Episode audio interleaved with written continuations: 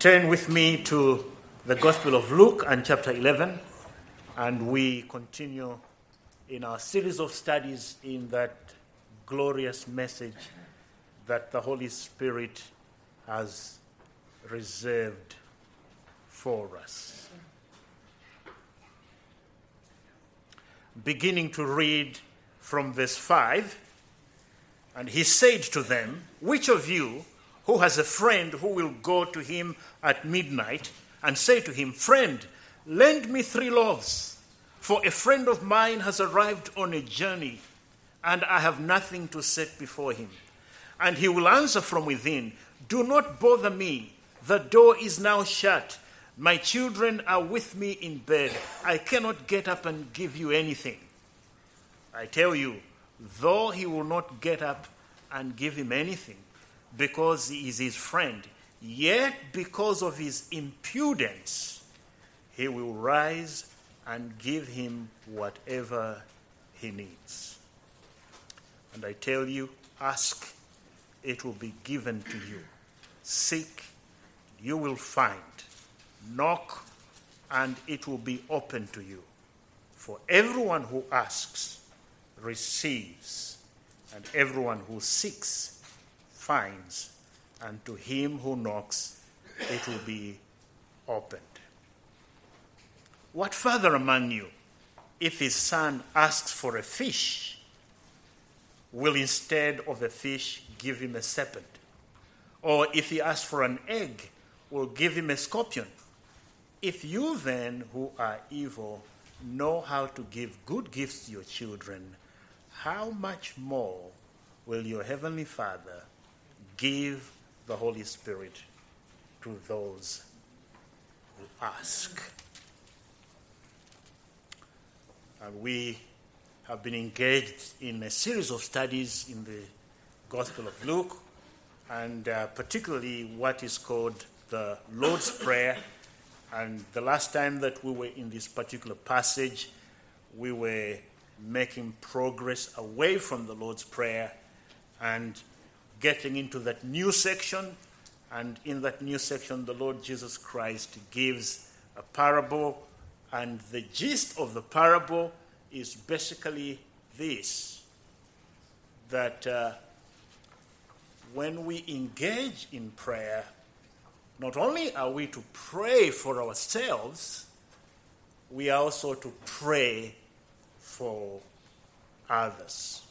Notice that the parable that the Lord Jesus Christ is giving, uh, he is emphasizing there that the one in need is not the person asking, he is asking on behalf of the visitor or the guest, the guest that he receives at night. So he is concerned about his friends and he goes to his neighbor on behalf of his friend to have the needs met. And the principle that's being taught to us there is that when we pray, if we are going to be praying biblically, we must learn not only to pray for ourselves, but to pray for others as well. And this is a means that God has appointed, a means that God uses to bless us, to bless many people in this world. There are many Christians who can testify of the blessing that it has been to have your parents not only teach you the scriptures from infancy, but to pray for you. And how, in God's wise providence, He has used the prayers of your parents or other Christians who are concerned about you to bless you, to bring you to the point where you are. And so it is such a blessing for us to learn to pray for other people. It is important for us to pray for our children, to pray for our spouses, to pray for our friends, to pray for all kinds of people that come to our mind. Because prayer is the means that God uses to bless many in this world. It's important for you, and I take it for granted this is what you do, for you to pray for your elders, to pray for those who stand before you every Lord's Day to bring God's word to you. And it is for your good that you do this. I have said this before, but uh, it bears repetition that if you pray for the preachers, you will be praying for yourself ultimately. Because should God answer that prayer, it simply means that He is going to bless you as you listen to the word. Now, sometimes words lose meaning. We oftentimes, as Christians, like to say, pray for me, or I'll pray for you. And uh, sometimes it's just mere words, they, they, they have no real meaning. And what I want to show you today is that the Apostle Paul, uh, probably one of the greatest Christians that ever lived, he gives us a very good example. He, he was not a man who was content to say, I'm praying for you. He would say that. But he would go into the details of what it is that he is praying for for you.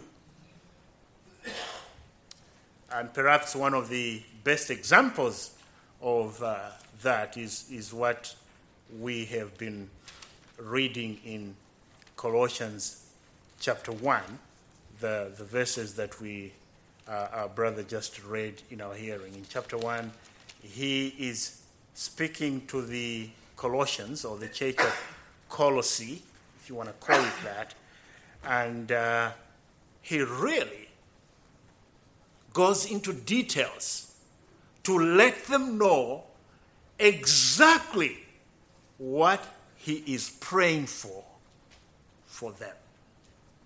In fact, this is only one example. There are four examples of the Apostle Paul praying for other Christians in which he does this sort of thing to go into real detail to tell them exactly what he is praying for. The first example is actually found in Ephesians in chapter 1. And the second example is found in Ephesians chapter 3. The third example is in Philippians chapter 1. And the fourth is here in Colossians and chapter 1. And the point there that I am making is it's not quite good for us to just say, hey, brother or hey, sister, I'm praying for you. It's always important to be very specific, like the Apostle Paul was. And I want us to use the Apostle Paul as an example of what it means to pray for our brothers and sisters. So that we are not just uh, praying that God bless them. Uh, we actually are asking for very specific things for them that the Lord will bless them. Of course, it is right for us to ask one another are there specific issues in your life you would like me to pray for? And if there are those issues, yes, our brothers and sisters will only be too happy to let you know what it is that they're going through, what are the specific needs with which they are contending, for which they would appreciate some people to join with them in prayer before God that the Lord will meet these needs. But we do have here in Colossians and chapter 1 a very biblical example of what it means for Christians to pray for other Christians. What it means for us as individuals to pray for our brothers and sisters, what it means for us as elders to pray for members of our flock, or for you to pray for the elders. There is very good detail that the Apostle Paul is helping us to see and to appreciate. So I want to suggest to you that this is a good practice for us to go through passages like this and to use the specific words that the Apostle Paul is using to pray these things for ourselves, to pray these things for our brothers and sisters. And that is why we need again and again to study the Word that we might understand. And as we understand that it might affect not just the way we live, it might affect the way we pray. And here is a good example that we find in Colossians. So, our starting point this morning then is Colossians chapter 1 and verse 9. And we want to learn how the Apostle Paul was interceding for others and he was praying for other Christians. He says to us there, from the day we heard, that there he meant he heard the fact that they had been converted. He heard the fact that they had given their lives to the Lord Jesus Christ. They, they were not the same anymore. They had become disciples of the Lord Jesus Christ. And he says, From the day we heard that good news, we have not ceased, we have not stopped to pray for you. And then he tells us what things he's been praying for. He says, We've been asking, first of all, that you may be filled with the knowledge of his will in all spiritual wisdom and understanding. So, the basic premise of that request that the Apostle Paul is praying for is that the Christians at Colossae will be filled with the knowledge of God's will. That the Christians will have an increasing knowledge of what God's will for them is. His desire is that they, they, they don't spend their time aimlessly in the wilderness like the Old Testament Jews, but that they will be very clear in their minds as to what God's will is so that they might get down to business to do God's will. And generally speaking, uh, Christians, when speak of the will of God from the Bible, or if you, if you like, the way the Bible speaks about God's will, in general terms, we could say all kinds of things about it. But in general terms, we speak of God's will in two ways. When we speak of God's providence, which means what things God has decreed, He's going to come to pass in this world of time. That's not what He's praying for. God's will, in terms of what God has revealed in His Word to us as His people the things that have been recorded in the Bible, the things that God has inspired his servants to write and have been preserved, that we have occasion this morning to read them for ourselves. That's what he means there when he says, You may be filled with the knowledge of God's will. You know precisely what the mind of God is. Or, if we're to use it in a, another way that the Apostle Paul talks about to the Romans and in chapter 12, he, he, he, his desire there is that Christians may be renewed in their minds They are renewed in their minds because their minds have been exposed to God's will. And it is something that they are beginning to understand in an increasing measure. But notice also, when he talks in terms of a knowledge of God's will, he uses the word filled. Filled with the knowledge of God's will. And there, we shouldn't be thinking in terms of a vessel in which something is being filled. Rather, we should be thinking in terms of the influence that the knowledge of God's will begins to exercise in your life. That you are filled to an extent that it is actually controlling you. You are filled to an extent that it is now begun to be part and parcel of who you are. It's something that controls your behavior. It is something that controls your tongue. It is something that controls your thought life and your desires. That is what the Apostle Paul is praying for. That they may be so familiar with God's will that is actually controlling their behavior. It is actually has an influence in what they say, in how they behave, how they live in this world. It is something that has a practical outworking.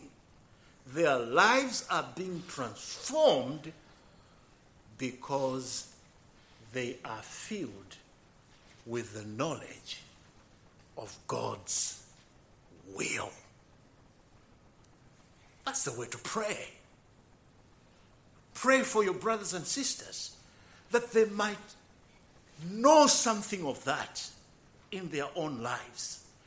God's will is their primary desire. God's will is, like the Lord Jesus Christ said, my meat and drink is to do the will of Him who sent me. That will be the ethos of your life. That, that is the way your life is lived in this world. You are seeking to know, you are seeking to understand God's will.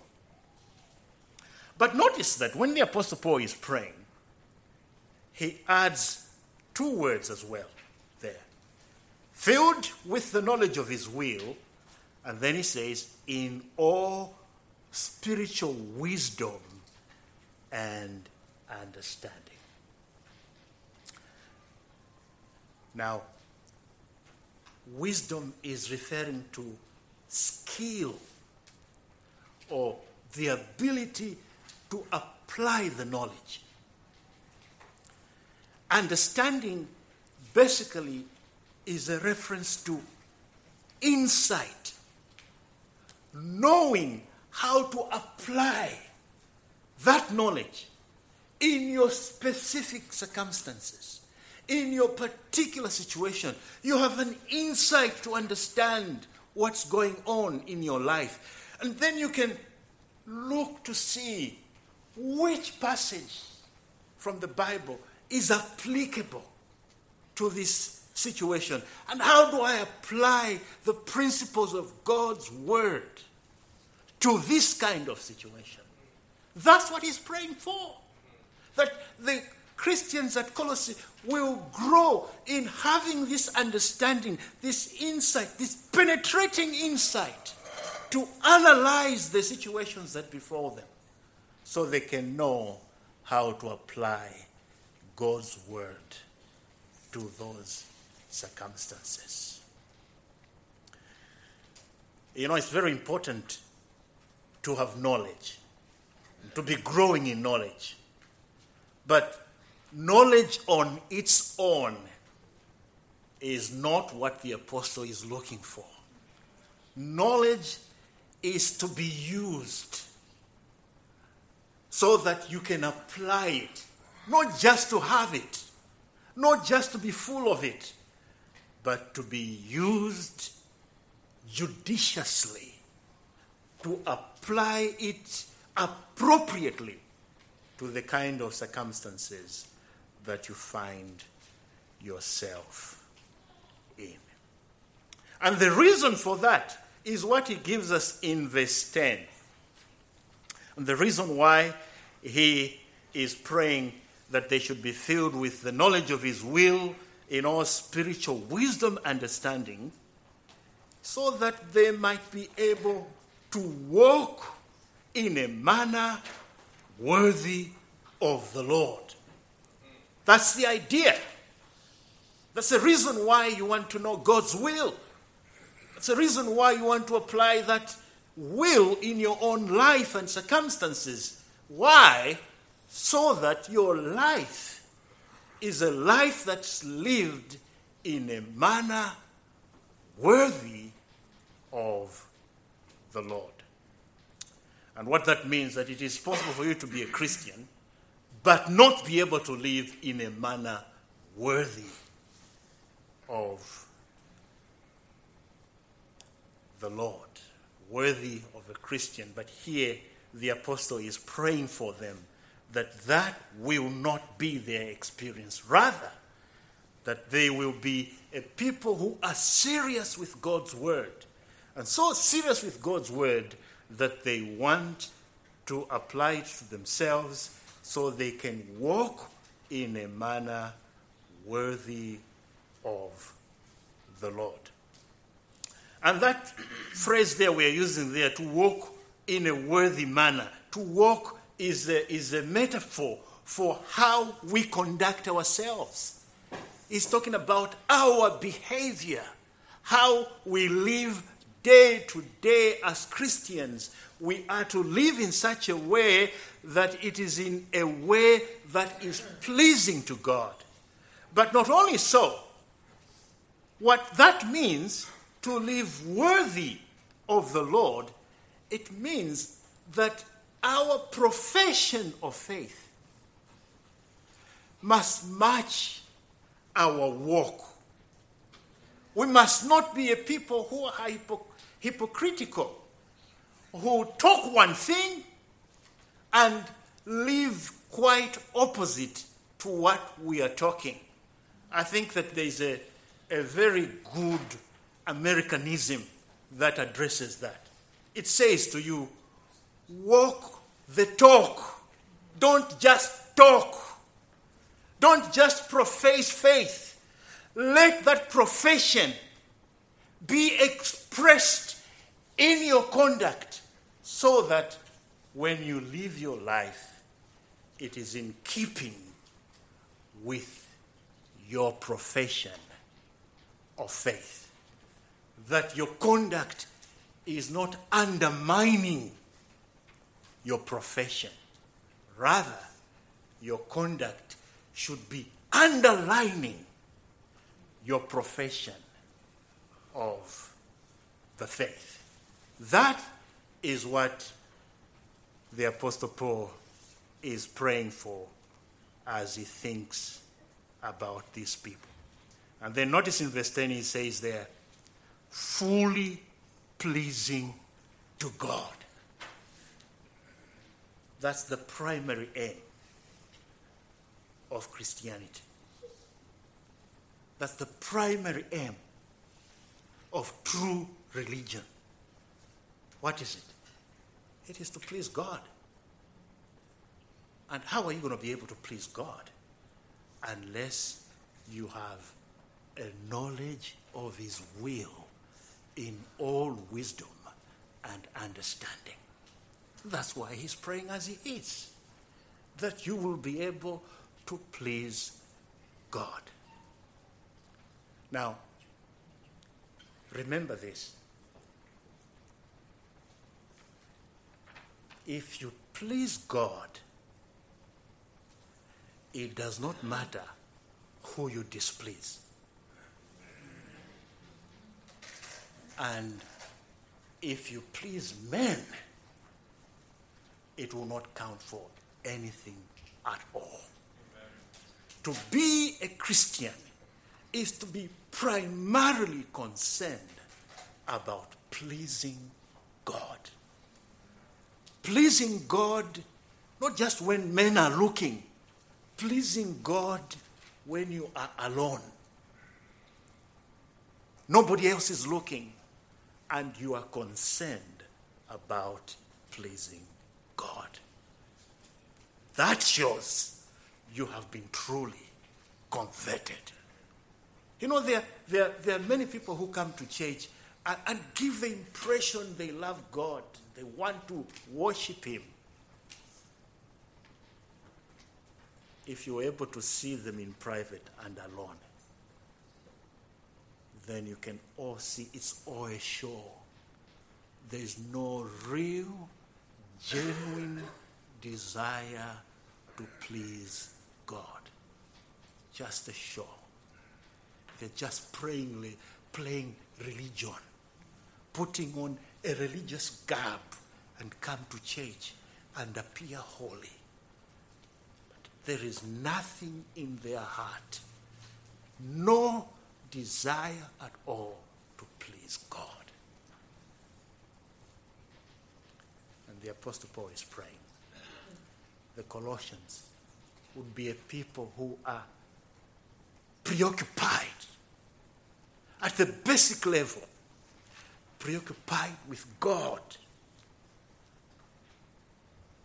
loving God, pleasing God, seeking God. That's what they should be preoccupied with. And may God grant that we might grow in that area to please God, to be pleasing to the Lord. God, give me a heart that pleases you, that loves you above every other love, above every other voice. Let me hear the voice of the Good Shepherd and obey that voice and follow that voice, regardless of how much it costs me, regardless of how much it is against the grain to do that. May God grant me the ability to say no to my own desires and to say yes to pleasing God. My dear friends, that is how to pray for one another. That is how to pray for the work of the Holy Spirit in our hearts and lives. That God will affect us where it really counts. And it's in the privacy of our own hearts, in the privacy of our own rooms, in the privacy of our own desires. That is where it counts. May God be pleased to give us grace there.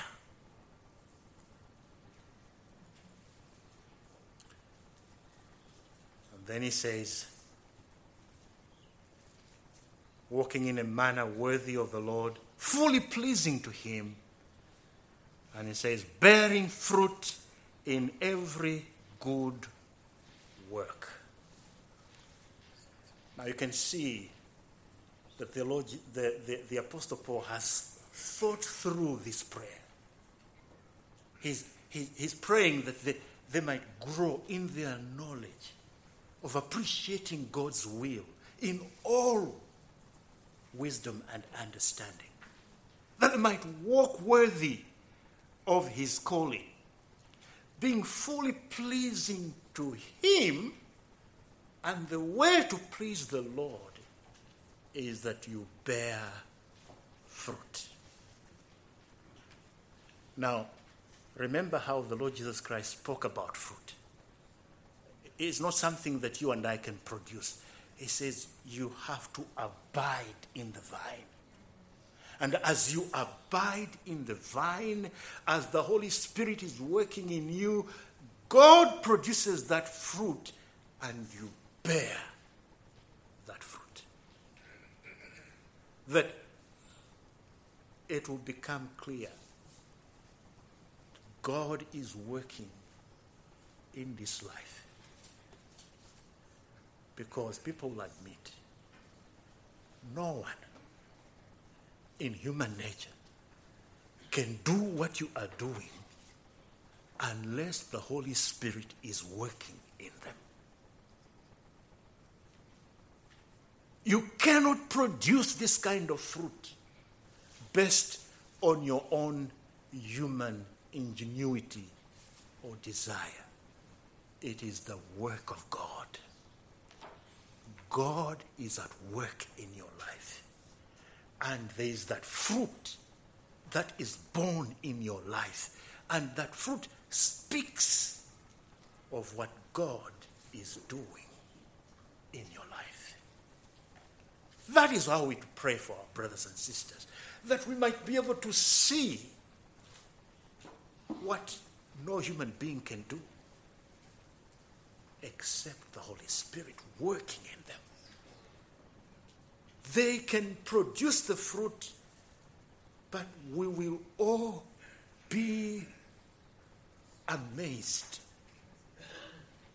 because we know they cannot do that in their own strength. It's God working in them, it's the Holy Spirit transforming them. It is the Lord Jesus Christ, the true vine. His power is working in them. That's how come they're able to produce that kind of fruit. And that is why we need to pray for our brothers and sisters. But then you see, he keeps piling statement upon statement. Not only does he want them to bear fruit in every good work, he says, and increasing in the knowledge of God. Now, when he began in verse 9, he was praying that they may be filled with the knowledge of his will. But as it comes to an end in verse 10, he says they might increase in the knowledge of God. That's what it means to be a Christian. What does it mean to be a Christian? It's to know God. But that as you know God, you keep growing in that knowledge. It's every Christian is a person who knows God. They just do not know about God. They know God. But what the Apostle Paul is praying here, it's, it's a deepened knowledge, a growing knowledge that God begins to be big and bigger in your life until there's no room for anything or anyone else but God. There's no room for anything else in this world because you are so preoccupied with God and loving God and delighting in God and serving God. This is what it means to live life in this world, to live for God, not for yourself, not for anything else, but for Him. This is what He means when He says, If anyone wants to be my disciple, let him carry his own cross. Now, what does that mean? It only means one thing. What does the cross stand for? It's an instrument of killing you so that God will be all in all in your life. In recent times, as Christians, we have, speaking in terms of what we call the Christian worldview. What do we mean by that? It just means that your perspective is always to say, not what I think, what does God think? That's what counts. What does God think? And once I am sure what God thinks, that is what really matters and counts. That's all. It does not matter what anybody else think. It just means what God thinks. That God becomes precious to me. God becomes absolutely phenomenal in my life. He becomes big. Remember what the Apostle John says to them? He says, He who is in you, what about him? Is greater than he who is in the world. You begin to see something of that greatness. You begin to see, to marvel at his grace and mercy and power, the resources that he places at your disposal. Grow in the knowledge of God. But let me come to an end. And he says finally there in verse 11 being strengthened with all power, according to his glorious might, for all endurance and patience with joy.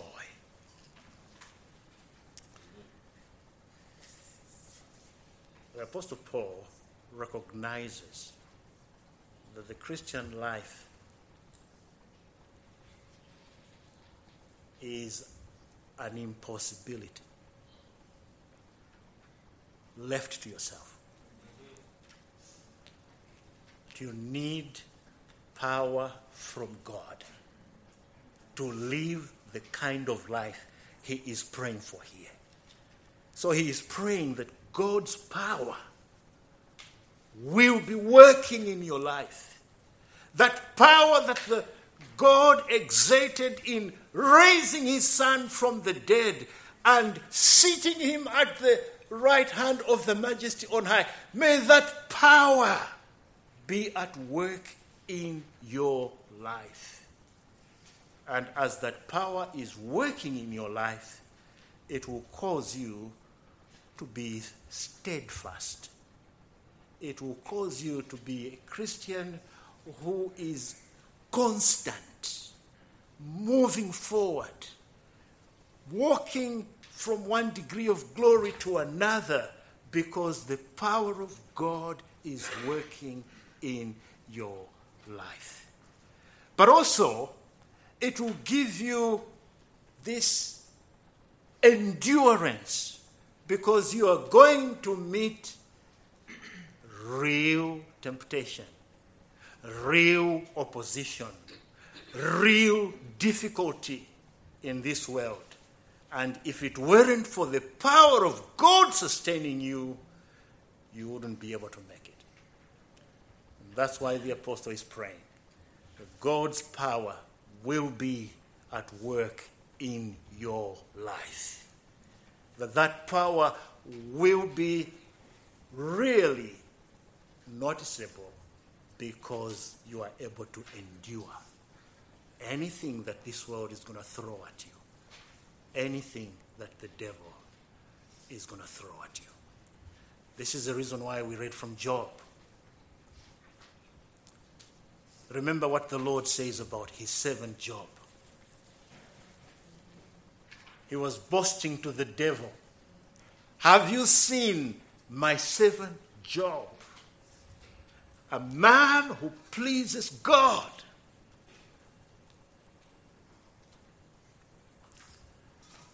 And the devil said, Yeah, I've seen him, but it's only because of what you give him. That's why he loves you. And the Lord says, Okay, fine. I'm going to show you that it's not because of what I give him. Go ahead and take everything he has. Bible says Job did not sin against God. He was not just a person who wanted the gifts of God, he wanted God Himself. and he was satisfied with God.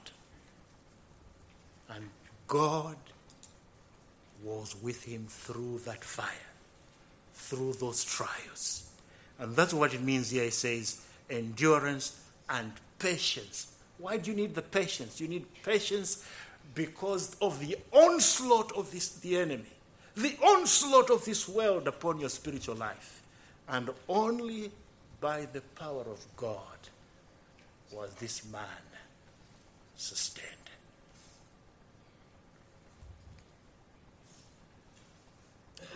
So, what I'm saying is this